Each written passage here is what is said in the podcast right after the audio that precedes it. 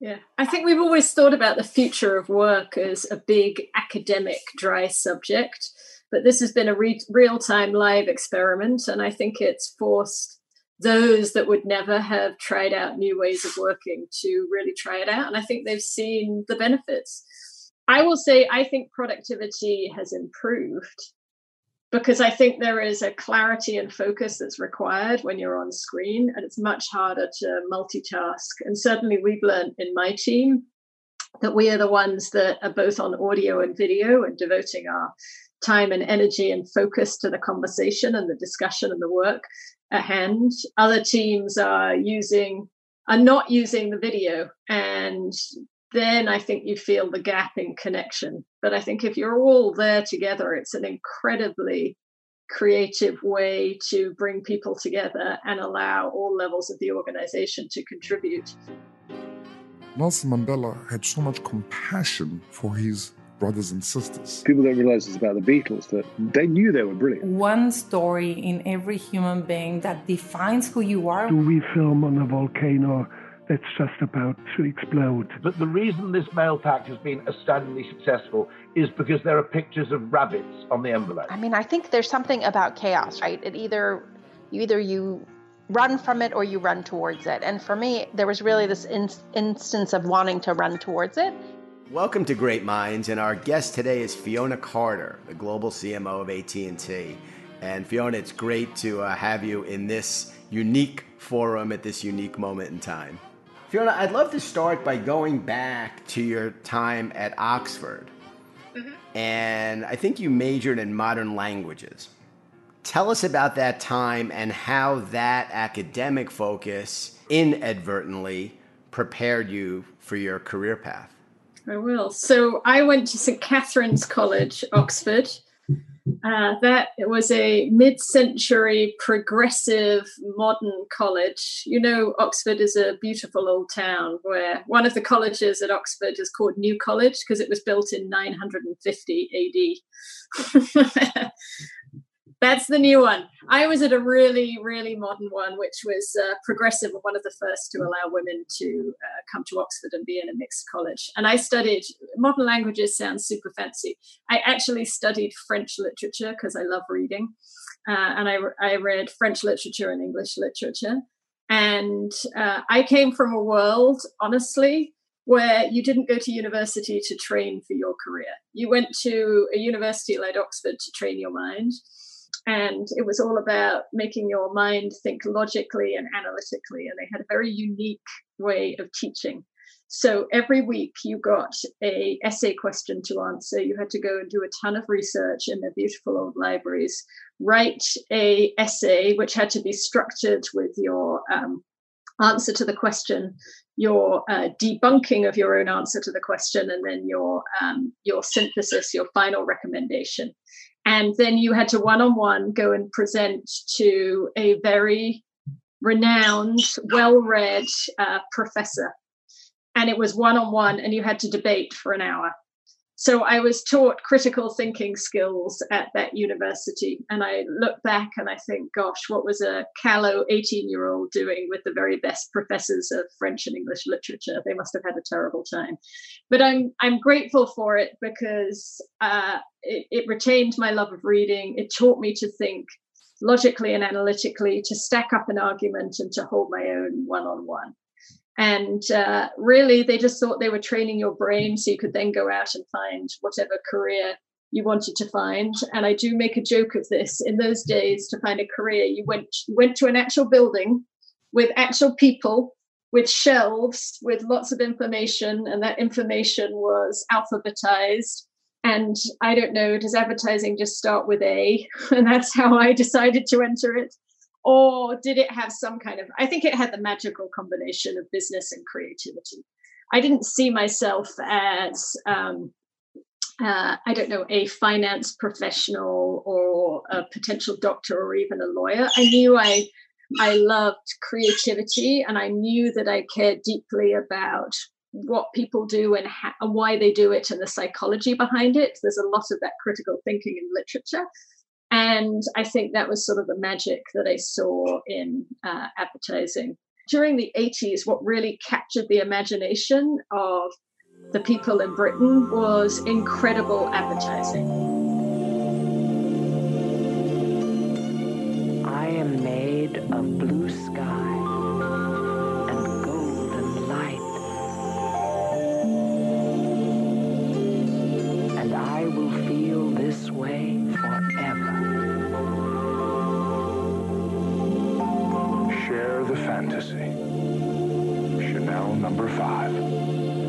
And a lot of the directors of those av- of those ads went on to be great Hollywood film directors, like Ridley and Tony Scott, for example, or Adrian Lyne. On January 24th, Apple Computer will introduce Macintosh.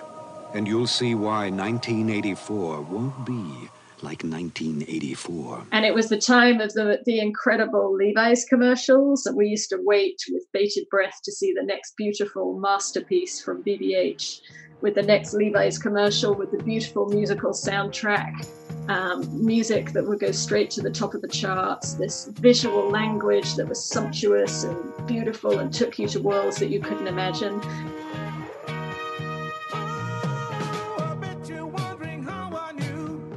And I just knew I wanted to have some part of that creativity and be a part of that world. And that's how I uh, decided to apply to advertising agencies. Well, the, craft, though, and especially back then, it seems, and maybe we just look back more fondly, you know, on years past, but there was almost a romance to it. Oh, for sure, there was a romance. So in the UK, it was all about Soho. So all the ad agencies were in Soho and there was a special culture surrounding the advertising industry. Um, it was you were uh, you were taught that you were there to make the most excellent and beautiful uh, pieces of work that you possibly could, because creativity was a competitive advantage, and kind of every nuance and every pixel mattered. I worked at um, uh, an agency called Lowe Howard Spink. It was founded by Frank Lowe, um, who was a mercurial, flamboyant, successful entrepreneur. And he built an agency that wasn't that large, but acted like it was very big. And it acted like it was so big because it had the most creative people in the industry there. And they truly believed that they could change the trajectory of a brand with their advertising. And they were emboldened and empowered to believe in that and to make big, incredible recommendations. And there was a there was a really extraordinary breed of leaders, account leaders, that came up um, through that time. So Jonathan Mildenhall, who went on to Coke and Airbnb, was part of my crew. Uh, Karina Wilsher, who's now global CEO of Anomaly. Um, Sarah Gold, who went on to be part of the founding of Clement Being and um, and the End Partnership now in London. It was a it was a great cast of characters. But I'll, I'll give you one story about the craft. The production team uh, at that time, so it's like I don't know mid late nineties. Uh, the production team um, had a name for uh, something called the Squib. It was named after a famous art director, Vince Squibb and it was the amount you did not move the typeface to answer his tiny final change that the typeface wasn't quite large enough. So there was that much care and attention over the beauty and the communication of all of the advertising. Uh, everyone just wanted to deliver the very best. And what is it? I remember when I first went over, when we took Advertising Week to London, we were greeted very warmly by Paul Bainsfair and the IPA. And mm-hmm. Nicola Mendelsohn was president at that time. Yeah. And you felt right away that there was a real camaraderie within the industry, that everybody kind of knew each other. Even those that were competing fiercely against each other were all friendly in a very different way than America. You've had the benefit of perspective uh, in both places, on both sides of the Atlantic. What is it about the UK in particular and creative industry that they really all seem to rally around and perform brilliantly? Yeah, I well, I think the first thing to remember is Great Britain is a really small island. So there's not actually that many people. Um, two, uh, the it was all based in London. It was I don't know a few a few little areas like Covent Garden and Soho, um, and there was just a shared passion for creativity.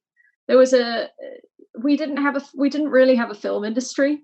Um, but we believed that we were great artists and that, you know, the UK sort of had its finger on the, a unique finger on the pulse of culture and was able to channel culture and even sometimes create culture through its advertising. And there was just, there's a kind of an unmatched passion, which it's right. I don't, I don't quite have that feel feel that same creative sensibility over here. Where I think much more over here, it's about really big business and just you know this was pre-global business so i think the scale of the businesses was just very very different. You know i i'll tell you another funny story. When i just wanted to live in new york that's why i came over in 2000 and i got myself a job at D'Arcy.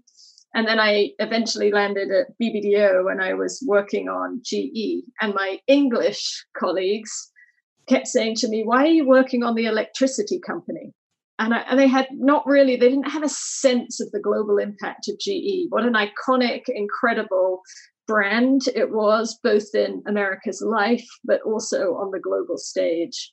And i you know i think we forget that uh, you know the uk is um, it's an incredible country but it's quite a small country. And if you really want to play on the global stage that's why that's why i came to, to new york. I, I thought that america would be more complex more fascinating and, and eventually have more global reach for me. And and when you started out of school, I guess it was at Bates Dorland. Did you have New York? Did you have New York in mind as a young, you know, young lady back then? You know, I think I'd always had a pipe dream of coming to New York. Yeah, my mother says it's the Irish in me. That the Irish are always, you know, kind of hungry to go to their, uh, not their homeland, their kind of sister land. So uh, I, I don't know where it came from. I think it may have been, um, I think that dream may have been shaped by the movies, actually. As I look back, I think about Woody Allen's Manhattan. I, I just think about most movies came from America, and it seemed like such a land of possibility and uh, wonder and a melting pot in a way that was different from the UK and I, I just wanted to explore worlds. I, I've also heard they say that you come to New York if you feel you don't believe you belong where you live. And I also I always felt a little different where where I grew up in a tiny country, a tiny village, um, and you know I rode horses and wandered all over the countryside. But I read I read and devoured Vogue, and I wanted to know more about theatre and art and culture and movies um, and I and I just felt like I was more of an urban person. And I think the very best urban cities are those that are tightly packed and intense, and where new culture is happening all of the time. And you ha- you have that to a certain extent in London, Paris, but New York is the ultimate. If you can make it in New York, you can make it anywhere. First of all, I couldn't get my social security number because the fraud happened at the social security office and someone some employee there stole my social security number. So I I had to be paid in the UK and take my money out through an ATM. Second, I couldn't rent anywhere because even though I had a mortgage in the UK, the American banks didn't uh, but didn't didn't use my English credit history. It didn't count. Didn't count for nothing. Uh, so I had to find someone to guarantee me for my for my rent. And third, I discovered that advertising agencies here were very different. And so I think uh, they were surprised by me, and I was surprised by them. So I was used to an account handler being this synthesis of business leader, strategist, and creative thinker and seller. So it was very strange to find the role so much more, uh, I guess, one dimensional over here and much more about relationship building and uh, looking after the clients. So I think I was a bad fit for D'Arcy. So I didn't last there that long. They were actually struggling. It, uh, I joined Always. They were struggling with P and G, or particularly that brand. And I think their business was changing. I can't remember what happened to them, but they dissolved the D'Arcy brand, right? And it got it got bought by somebody else. But the the advertising maybe it got combined with Publicis. The the advertising network disappeared, um, and so I lost my job, which is the first time I, you know, ever lost a job. So that's always uh, a day of awakening and reckoning. That was a surprise, and uh, you know, I had to reevaluate. I just knew that I wanted to stay in New York. I was having the best time. I loved the, I just loved the cultural beat of the of the place.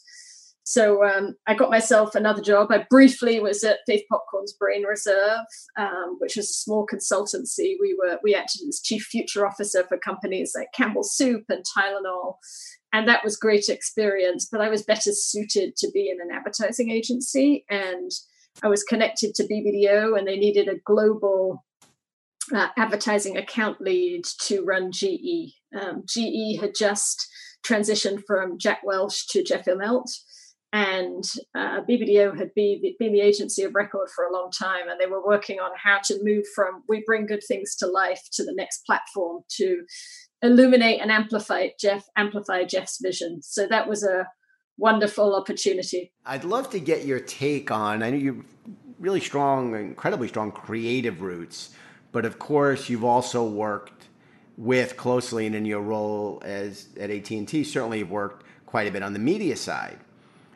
Give us your perspective on the decision years ago to separate them and put them into separate cages. Now those walls have sort of crumbled, formally or informally. And my sense is an awful lot of the best creative work these days in the digital environment is is coming out of the media sides uh, uh of of the house.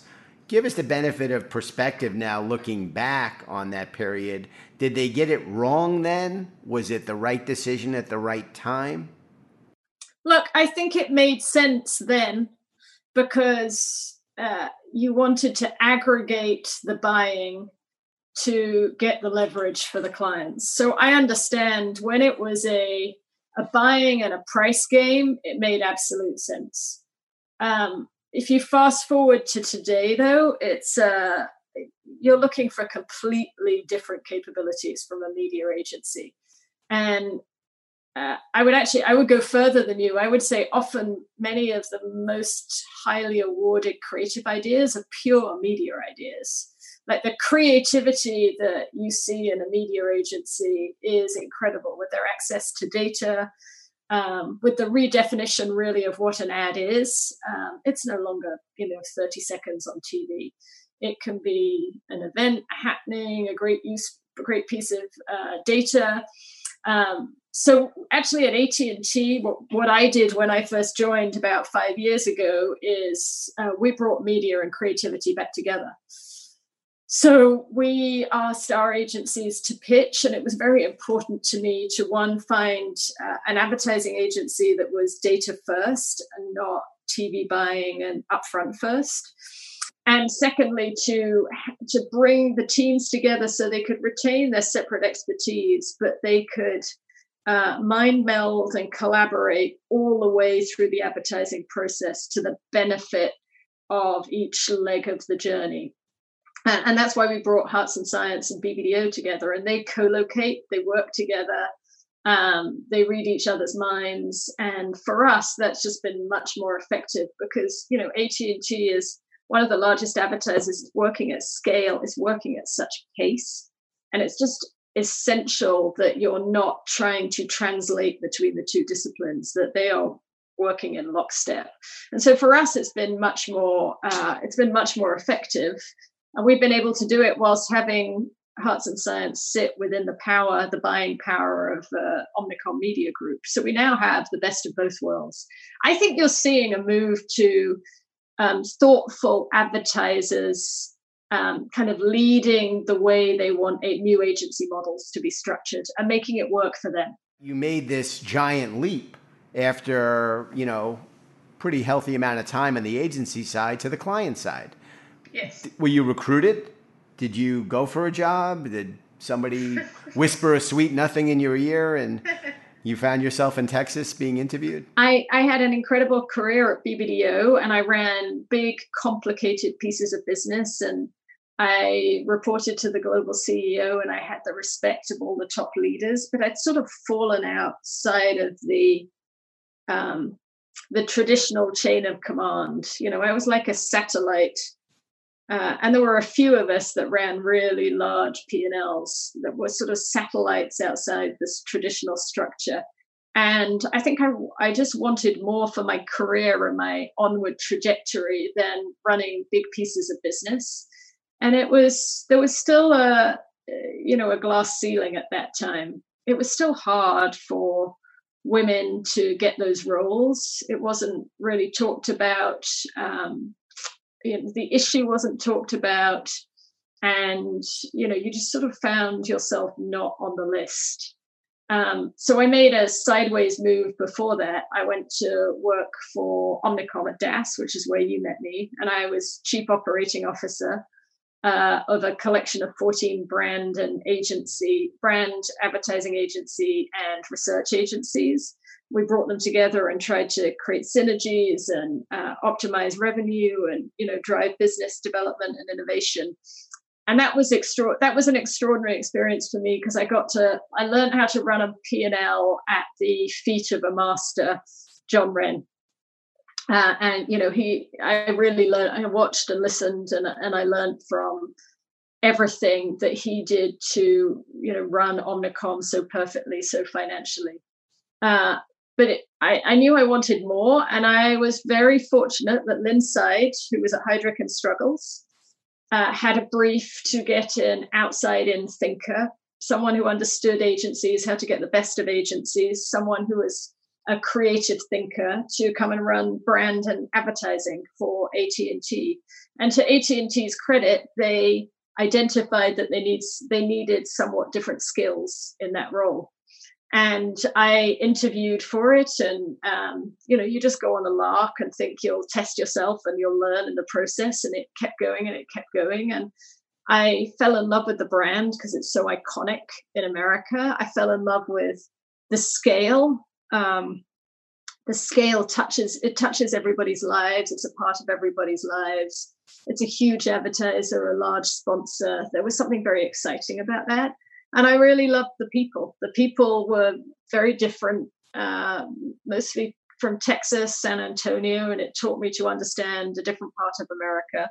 But they're really really good people high intelligence um, high standards, really good quality people. And it just seemed an, a very exciting opportunity for me. And it really a, a highly fortunate opportunity to make that kind of asymmetric move was unusual. And I was early in the game. I was early in the game of uh, moving out of agencies. Um, so I'm, let me, you know, 2013, a few people have moved to, you know, Facebook and Google but agencies were still on a high and people weren't leaving them yet. But that's an awfully big gig. I mean, you were still rel- you're still young now. You were certainly young then. Not that young. well, that's a very big gig, and, and certainly one of the most iconic brands uh, in our culture and, and arguably culture anywhere. The company you joined relative to the company it is today, it's a very different company five years later.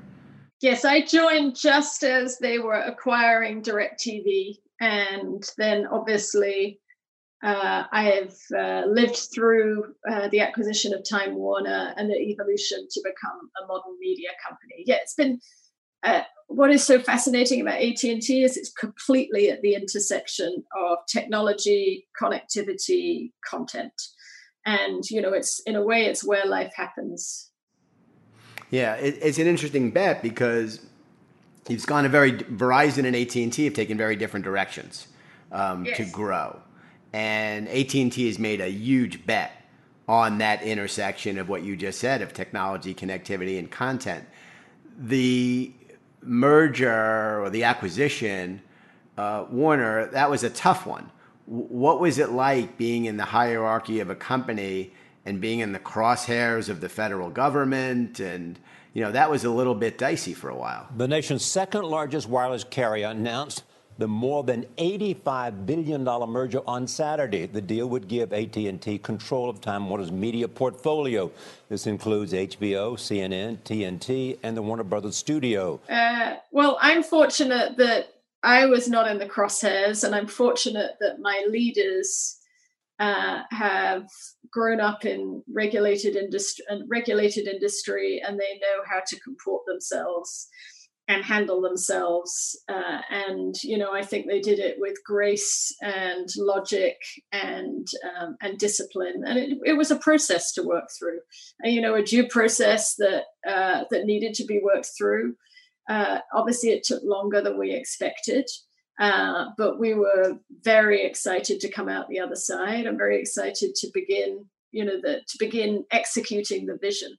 You know, the the whole point is that uh, on that cell phone that you hold, you are increasingly watching more and more video, and so this bringing together of content and connectivity is what is key and we're just beginning to you know explore the possibility. It's huge. I mean this is a big deal not just in size just in terms of the whole media landscape changing because of it and the dominoes that are expected to fall afterwards. We are seeing a resetting of the media table right before our very eyes. Yeah no it's amazing and, and i say i think you know you said grace. I, I, the word i had in my head was class and i thought that the leaders of the company, when things were a little bit challenging, they didn't speak a lot, which more people should do, not speak. Uh, and when they did, they came off very polished, very measured, and very classy. And uh, I, I, think, you know, in the end, the right outcome, you know, happened. Um, but I gave them a lot of credit because some of the public pressure can be, and we're seeing other companies now. I mean, Facebook is now really, uh, you know, getting it from the civil rights world, and that's very tough on the leadership of a company, and especially, you know, a company that's worked so hard to build and protect a brand. Mm-hmm. Well, you know, I think any marketer has learned over the last couple of years that increasingly companies will be judged by how they treat their customers, their employees, and their communities and it's uh, it's part of being a corporate leader today and it's part of being a marketer today. And we know that um, increasingly people are making decisions not just do you have a good quality product? Is it good value for money? But they are keen to know and understand what your values are and do you live your values for real? And and certainly i think we're in a world where uh, words are not enough and words easily become empty. And i think we're actually in a world particularly right now where dollars and signing checks are not enough. And uh, you have to step up and really look inside and think about the actions that you are going to take that match the values of your company. And you have to live true and be authentic to the DNA and the beliefs of your company. And you need to do that both for your employees, for society, but also for business, because increasingly it's what's driving business success is true authenticity and uh, an attention to the values. I, re- I mean, I actually I look back at GE and I think about uh, the platform we created for Jeff Immelt's Eco Imagination, and he was curiously he was one of the first to identify that a company could be both great financially but also good societally. The Ecomagination platform was all about his observation that his fastest growing businesses were green businesses and that's because what the world wanted and the money will follow. That was what the world wanted to ensure that we will still be here many years later and therefore the business follows and I think we can we can learn from that. That was back in 2004. Yeah, no, he was ahead of the game, and certainly Paul Polman was ahead of the game, very much so. But AT and T's role here, and let's talk about the you know the modern Corona era for a bit your role is very different. Not only are you a company that has the wherewithal to support your local communities where you serve, but you are also literally keeping us all connected. Yes. There must have been some pivotal meeting when this started to happen where you and your lieutenant said, okay, we've got to shift our tone of voice, our message, our role is different now. It was always important, but right. not this important. Um, yes. Because they're here, working day in, day out. AT&T is here, providing support with advanced services for first responders and connecting temporary hospitals, mobile testing sites, and emergency management centers. Because until their job is done, it is essential that we all have their backs. It's what we've always done it's what we'll always do. I think I can't remember when the pivotal moment was, but I think we I think we came to that conclusion very, very quickly. I think that was probably helped by uh, my living in New York in the epicenter and feeling very keenly what was happening uh, earlier than perhaps some of the other geographies. Um, I think COVID taught us that our purpose is important in a way that perhaps we had forgotten a little. I mean, we're here to connect, we're here to create connection between each other, between you and uh, what matters every day to thrive, and with Warner Media, between you and stories and experiences. And I, I think we realized very quickly that we needed to get beyond the traditional playbook of the traditional telecoms playbook of prices and devices we needed to talk about how we were helping. And i think what's so fascinating about the scale of AT&T is how we were helping across such a broad cross section of society. So for our consumers uh, we moved very very fast um, no terminations no data overages. We pivoted the the experience very very quickly to serve our customers safely. So quickly developed a much more robust um, e-commerce proposition, contactless delivery, contactless curbside pickup. I mean, we were making changes that might have taken five or six years in uh, five or six days, five or six weeks. Uh, we also, though, are uh, with FirstNet, which is our public safety network, which is purpose built after 9 11 to, sure, to ensure the very best network that's totally interoperable between all of the agencies. We were um, serving many on the front lines. We were getting US Navy ship Mercy and Comfort set up with connectivity in hours and days rather than you know a month or so. Uh, we were helping the very people on the front lines. We offered, uh, we partnered with John Krasinski's Some Good News, which was the YouTube. You remember back in the day when this uh, there was just an overwhelming uh, amount of negative news, and cre- he created this beautiful YouTube series. Good evening, everybody. Even though it is very clearly the afternoon, and welcome to SGN. John, what is SGN? That's a good question. For years now, I've been wondering why is there not a news show dedicated entirely to good news? Well, desperately seeking my fix somewhere else, I reached out to all of you this week, asking, nay, begging, for some good news. And boy, did you deliver. After reading those replies and the incredibly heartwarming stories that came with them, I thought, all right, enough is enough, world. Why not us? Why not now? So, ladies and gentlemen, this is your fault, and this is SGN. I'm John Krasinski, and if it isn't clear yet, I have absolutely no idea what I'm doing. We partnered with him to uh, offer, uh, to say thank you to the healthcare heroes and offer free uh, wireless for uh, doctors and nurses. Um, we helped businesses get more broadband and connectivity than they'd ever had before so that we could continue to work from home effortlessly and without breaking a stride. I mean, it was, it is the, the spectrum on which we operate that I think is so extraordinarily impressive about AT&T.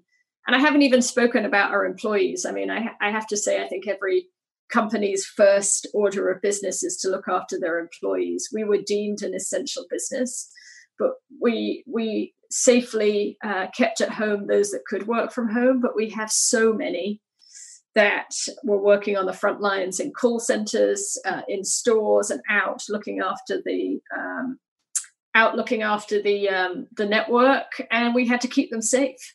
We had to keep them safe in their tens of thousands. Uh, it's it's actually amazing to think back and look at the experiences that we've all been through in a, such a short period of time. I mean, the virus is so young; it's only what four or five months old and you, you think at the speed with which businesses operated and pivoted it's just it's a real it's a real lesson when you look back. And your team internally and externally everybody was able to move as quickly as you needed them to? Yes so i will say at&t is built for this because we have to keep the network up and running every year through hurricane season. So we have the very best disaster planning we are geared and engineered to be able to respond in an instant. And I think that muscle memory served us well. So, looking ahead, you've accomplished so much. you know, just in general terms, you look back. What is there something in particular that you're really proud of, a piece of work at AT and T or or earlier in your career, and is there something looking ahead? Again, just in general terms, that's on your list of things that you'd like to get done. I'm very proud at AT&T of the work um, where I've represented AT&T around their values of standing for equality. And we were one of the first advertisers to sign up for See Her through the Association of National Advertisers. Uh, we took our very large advertising budget, and we have ensured that uh, we have an accurate portrayal of women in all their intersectionality in our advertising, and we continue to measure that. And we believe that that's important because advertising shapes and makes culture. And we are constantly measuring that because you can't manage what you can't measure, and the improvement has been incredible. And most importantly, it has shown to us that diversity is just good business because that advertising outperforms other advertising on all of the best metrics. So I'm proud of that program. I'm also proud of our partnership with Tribeca Film Festival. We took our presenting sponsorship of the Tribeca Film Festival here in New York, and I collaborated with uh, Jane Rosenthal. And I really wanted to do something different beyond the step and the repeat and the logo and the and the checks. And we collaborated on just i think a lovely idea that's probably more under the radar but has had some impact in the industry. We have uh, at&t's untold stories where we take uh, underrepresented filmmakers who can't get into the hollywood system. Hi i'm ellie Foumbi. I'm the writer director and lead actress of zenith. I'm joseph massantuono the producer of zenith. So when i was six years old i was transplanted from my elementary school in cameroon where everyone looked like me, to a French school in America where I was the only person of color in my class. It was a complete culture shock. I didn't know how to process this. And um, things just got harder for me as I got older because I wasn't black enough for my African American friends and I wasn't African enough for the Africans. And clearly, the French, I wasn't French enough for them either. Nobody wanted me. So I didn't know where I fit in. And um, years later, uh, I found myself in film school. I discovered um, a reality TV show called Breaking Amish. Yeah, yeah, we uh, we take underrepresented filmmakers who can't get into the Hollywood system, and we bring the entire weight of AT and T behind them, along with the partnership of Tribeca. What does that mean? A million dollars, which means you can actually produce your film. You can get your film made. Tribeca Film Institute mentorship, so you can get it made with the advice of the very best who've been in the foxholes before. And uh, also distribution. Thanks to our video assets, we can ensure that the film gets seen. We're now on our fourth year, disrupted by COVID, but we've had a Nigerian American filmmaker, Nigerian Prince.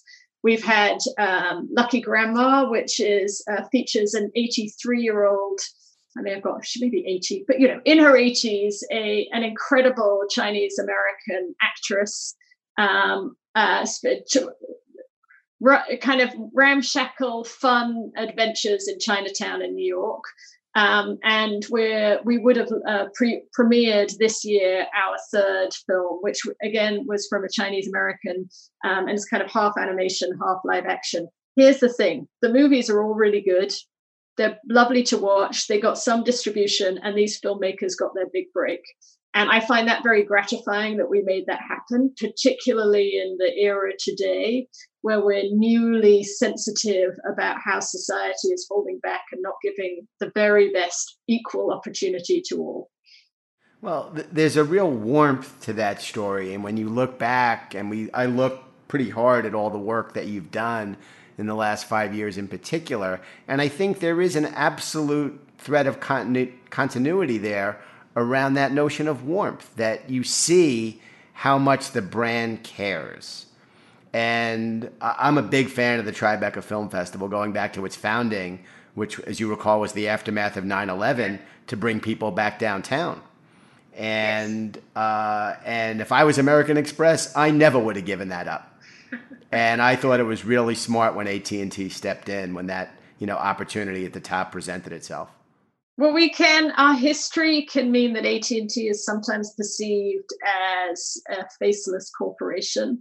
That's not who AT and T is. I've always said the people are the very best, kind-hearted, good people, and we are a big populist brand and America is our audience, and we need to serve our audience from a place of respect, and we need to represent our audience. And I think we, I'm gratified to hear you talk about that. I think we do that with heart and with warmth.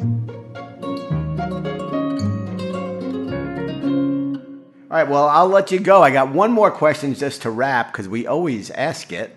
And uh, that is looking back on your career at any point, who were some of the great minds that you look back when you're awake at night and you you know thinking about boy you know that person he or she really helped me and inspired me or maybe you're down at a moment and you need to reach back into your brain for a little extra little extra petrol and a little extra inspiration little extra inspiration.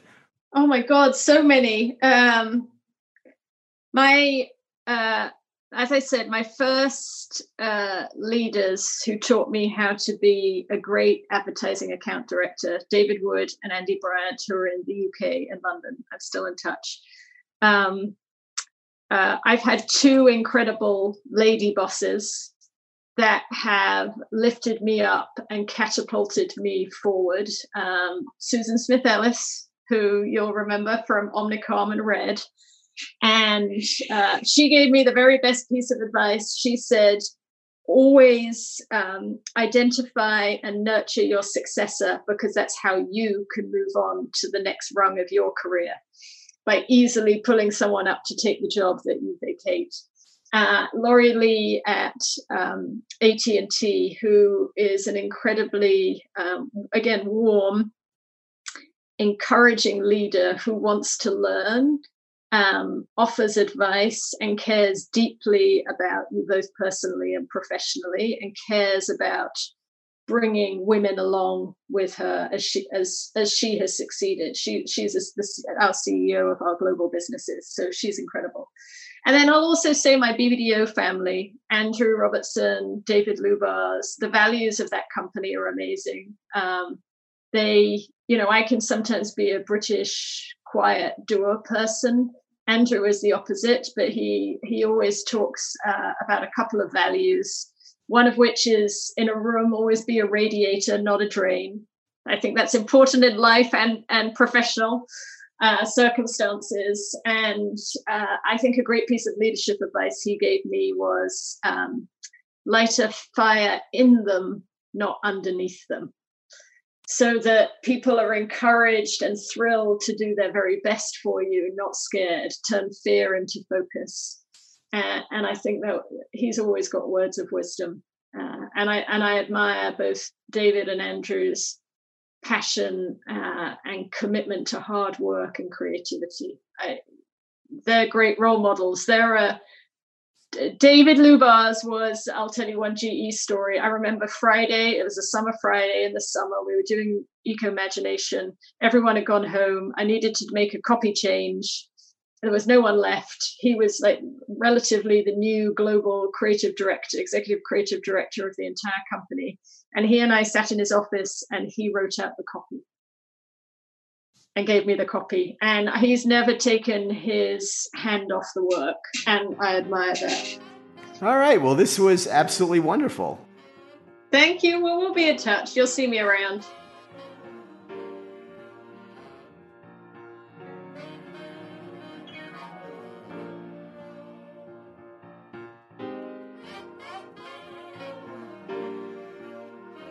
Thank you very much for listening. And for more content just like this, visit advertisingweek360.com. Production on this episode was by Jack Hirschman and Brendan Porter. And original music was by Ian Levy.